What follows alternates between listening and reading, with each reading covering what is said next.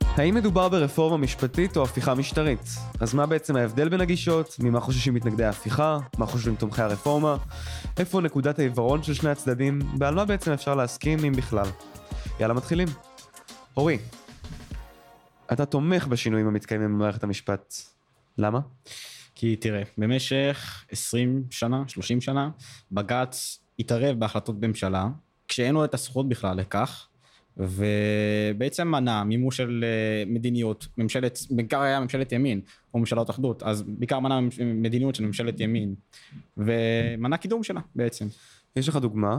כן, אה, לדוגמה, תראה את אה, בג"ץ מסתננים, שהיה כמה או, פסיקות... זה סיפור מדהים, אתה יודע? נכון, לפני חודש, יולי 13, ב-13 ליולי 2023, בג"ץ פסל חוק בעצם, שאפשר למ- אה, למדינה לשלול כספי פנסיה של עובד זר שבא לארץ עם היתר עבד, ולא, מוכ- ולא חזר לארצו במועד המתוכנן, במועד שנקבע. בג"ץ פסל את החוק הזה, ואני חושב שהוא בעצם יצר פרצה מסוימת לעובדים שבאים לארץ. והם יכולים אה, להישאר פה גם אחרי שיסתיים היתר אה, לא, העבודה זו שלהם. דוגמה מאוד אנקדוטלית, מאוד פרטנית מהנושא גם מה שקרה- הכולל של שוב. בג"ץ מסתננים. לא, אז גם אה, כמו שקרה עם מתקן חולות, שהוא מנע כליאה של אה, מסתננים שלוש אבל פעמים. אתה יודע מה קרה שם, נכון? האמת שזה סיפור יפהפה, אתם רוצים לשמוע? כל פעם שהמסתננים מאפריקה באו, אחרי- כלאו אותם במתקן חולות, אז העבירו חוק שזה היה לזמן מאוד מאוד גדול, אחר כך לזמן קצר, ואחר כך קיצרו יותר את הזמן לשלוש שנים אני חושב, ואז פסלו גם את הזמן של שלוש שנים, לכלוא אותם אז שמה, בוא בלי נתייחס- משפט ובלי כלום. אוקיי, תודה אבל רבה. הם With עברו that על החוק. said, עם זה... זהו, עם אבל הם זה עברו על שנאמר. החוק הרי.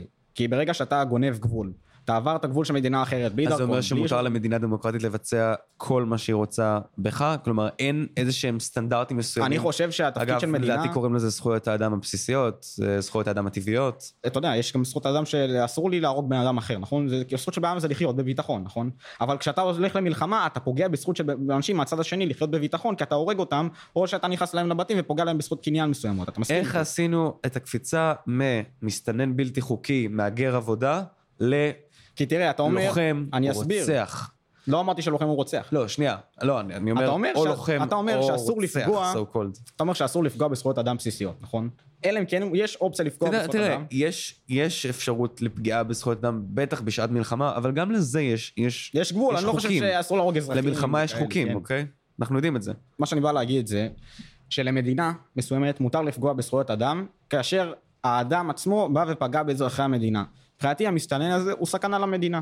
הוא לא בא באיזה אופן? באופן אפקט דמוגרפי, אפקט שהוא לא בא ממדינה מתקדמת, הוא לא בא ממדינה גרמנית או מ- מצרפת. אז זו גזענות. התרבות אז יש לנו שלו- כבר גזענות. זה אז- לא גזענות. באיזה אופן? מאיפה המסתננים מאפריקה באו?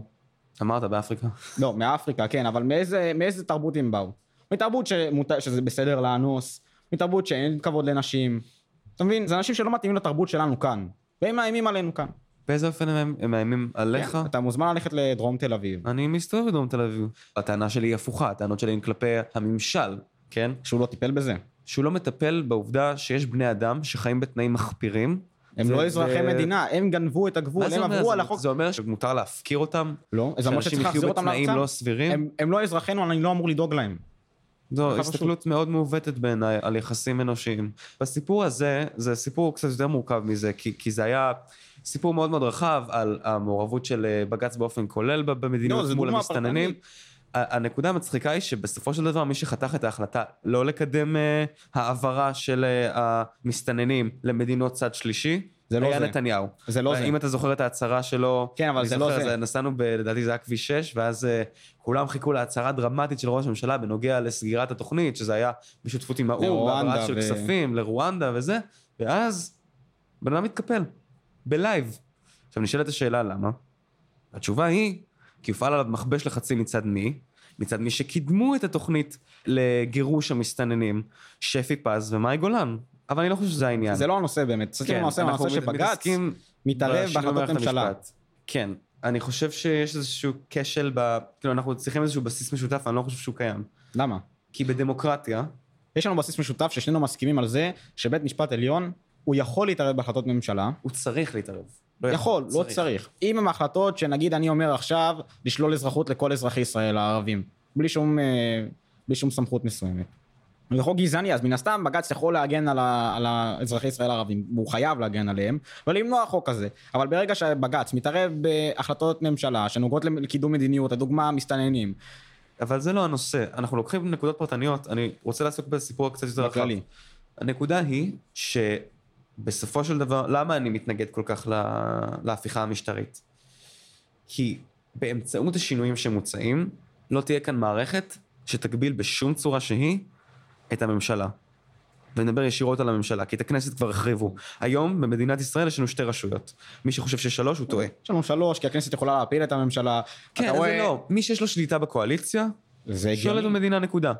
זה שיטת המשטר, אין לך... אה, לא, רגע. לכנסת אין הרבה מאוד אמצעים לפיקוח פרלמנטרי על הממשלה גם ככה. ומעבר לזה, היום, ממש היום, בימים אלה, אם אנחנו חושבים שה... שדורסים את בג"ץ, כלומר את בית המשפט העליון, אז חשוב גם לזכור שגם את הכנסת דורסים. כי אם אתה יודע או לא יודע, שרים לא מסרבים, אלא נמנעים מלענות לשאילתות, בניגוד לחוק. זה סתם נקודה שמעידה על האופן שבו הממשלה מזלזלת ברשות השלטונית המרכזית במדינה. אנחנו אפילו לא מת- מתייחסים לזה בתקשורת, כי כל העיניים מופנות על בג"ץ, אבל אם הטענה הייתה שצריך לחזק את הכנסת, ואגב, בזה אני מסכים, יש צורך לחזק את הכנסת על חשבון הממשלה, אבל אנחנו מתעלמים מזה, אז הנקודה היא שאת הכנסת בכלל שברו לחלוטין. כולה כפופה לקודקוד אחד, וככה זה מנוהל. יש לי שאלה. כן, כמה מערכות בחירות היו פה בשלוש שנים האחרונות? יותר מדי. יותר מדי, נכון? זה אומר שלכנסת יש כוח מאוד חזק על הממשלה. הכנסת יכולה להפיל ממשלה בכל רגע. כלומר, איתמר בן גביר עכשיו, על זה שלא נותנים לו נגיד עשרה מיליארד שקל, הוא יכול להפיל את הממשלה. זה אומר שיש לו כוח כחבר כנסת להפיל ממשלה. אתה אומר שלכנסת אין כוח. לא, לא. אבל יש לה כוח. יוצא המצב שבו רוב מזדמן, כלומר, מי שיש לו 61 מנדטים יכול לעשות מה שהוא רוצה, בתכלס. אבל- מה שהוא רוצה. תראה, הרוב שעכשיו נמצא הוא לא רוב מזדמן, זה רוב שתמיד היה. אוקיי, זו שאלה גדולה יותר, אתה יכול גם לה- להגיד, הסקרים קיימים. אוקיי. לא, לא, לא ואז- אה, סקרים. גם הממשלה הקודמת, אם בנט לא היה הולך עם יאיר לפיד. אני חושב מה זה שזה- אם בנט לא הולך עם עם יאיר בנט לא הולך עם יאיר הבחירה של לפיד, בנט אחי. עם מי ללכת. הוא הבטיח שלא. הוא גם הבטיח שהוא לא יגרור את מדינת ישראל למערכת בחירות חמישית, נכון? אבל- הבטיח או לא הבטיח? אבל הוא הבטיח לבוחרים שלו שהוא לא- לא ישב עם אבל יאיר הוא לפיד, גם אמר יקפה ממשלת שהוא לא- אחדות. הוא לא כפה ממשלת אחדות. הוא לא עשה- הוא לא- הוא לא עשה את מה שהוא הבטיח. הוא הלך עם מנסור עבאס אחרי מה שהוא זה התנגד היה? לו. זה לא היה ממשלת מי אחדות. הכשיר את מנסור עבאס? בנימין נתניהו, לפי מה תודה שאומרים. רבה, לפי מה said שאומרים. enough. אבל מנסור עבאס מה עד זה לפי היום, מה שאומרים? עד היום מנסור מי עבאס לא הוכיח את אפשר- זה. עד היום מנסור עבאס לא הוכיח את זה. לא הוכיח את מה. הוא אמר, אני אוכיח שהיה לי התכתבות עם בנימין נתניהו, הוא עד היום לא הוכיח את זה. הוא אמר. בן אדם הזה, אם הוא אומר לך שהשמש זורחת, אתה צ- צריך לרוץ לחלון לבדוק. עם בנימין זה- נתניהו. כן, מ- זה אני- תפקיד. ואני מצטט שקרן בן שקרן. סמוטריץ'. או את... אף אחד לא מאמין לבן אדם הזה. אף אחד, אוקיי? חוץ אז מהבוחרים שלו. בסדר, זו בעיה שלהם. אה, ואגב, הם משלמים עליה. כולנו משלמים עליה, אבל גם הם. לא, מחיר אני לא גדול. רואה איך הם משלמים עליה, אני חושב לא. שזו בחירה... אתה לא חושב שיש שלהם. כאן אה, מדינה לא מנוהלת? מדינה לא מנוהלת בגלל, קודם כל, הפגנות בג"ץ. משני הצדדים. לא, לא בג"ץ, מה פתאום בג"ץ? מדינה לא מנוהלת בגלל הפגנות? באיזה אופן? המדינה נתקעה. היה כאן טוב לפני? היה פה מאוד טוב. כן? תמיד היה פה טוב. אני חושב שאנשים שלא לא מודעים לכמה טוב פה, והם צריכים לנסוע אני קצת חושב שאנשים למקומות, פשוט, אה, למקומות, הסטנדרט למקומות לנסוע המיד- 20 דקות אה, לאזור יהודה ושומרון ולראות כמה לא טוב שם לאנשים.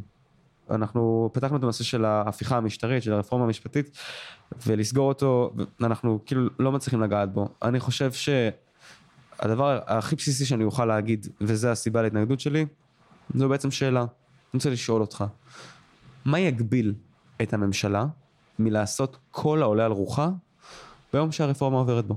הרפורמה תעבור, אז אה, כרגע הרפורמה של יריב לוין שהוא הציג אותה, היא לא תעבור. היא לא תעבור, לא יקרה. לא. הדבר עכשיו שבנימין נתניהו מדבר עליו, לא, לא, לא, אני, בוא רגע נסתכל על כל אחרי שעבר- התמונה, אחרי שעברה פסקת ההתגברות, מה מה את רוצה? כל מזה? התמונה. הכל.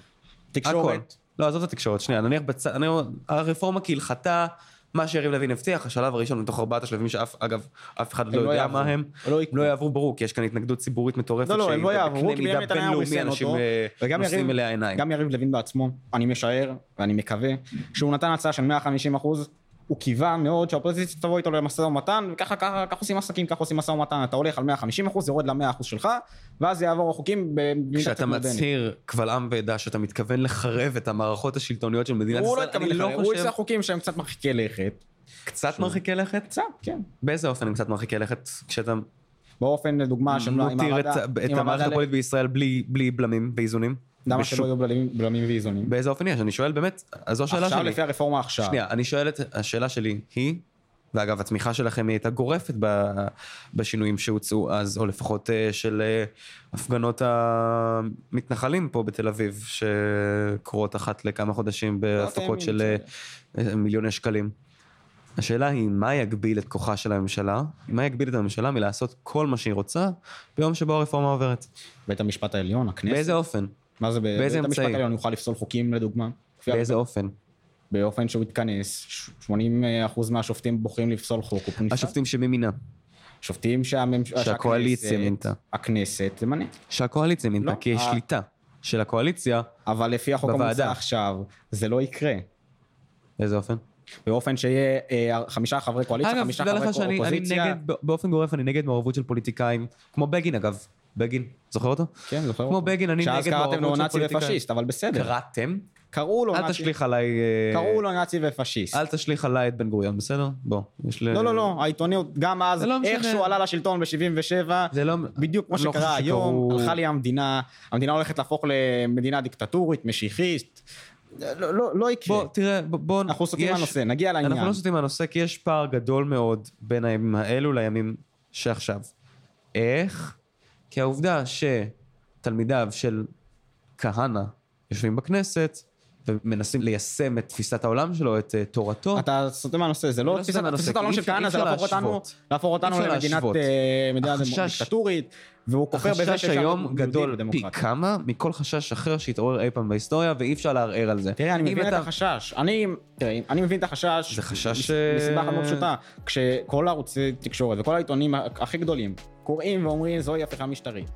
ויוצאים ברעש. אוקיי, אורי, מפתיע, אבל גם הפעם לא הצלחנו להגיע לעמק השווה. אז כמו שאומרים, בואו נסכים שלא להסכים. לעוד פרקים של נוער ישראל מדבר, חפשו אותנו באפליקציית הפודקאסטים החביבות עליכם. אני הייתי אורי חן, אני הייתי עומר בן אלחנן, יאללה ביי.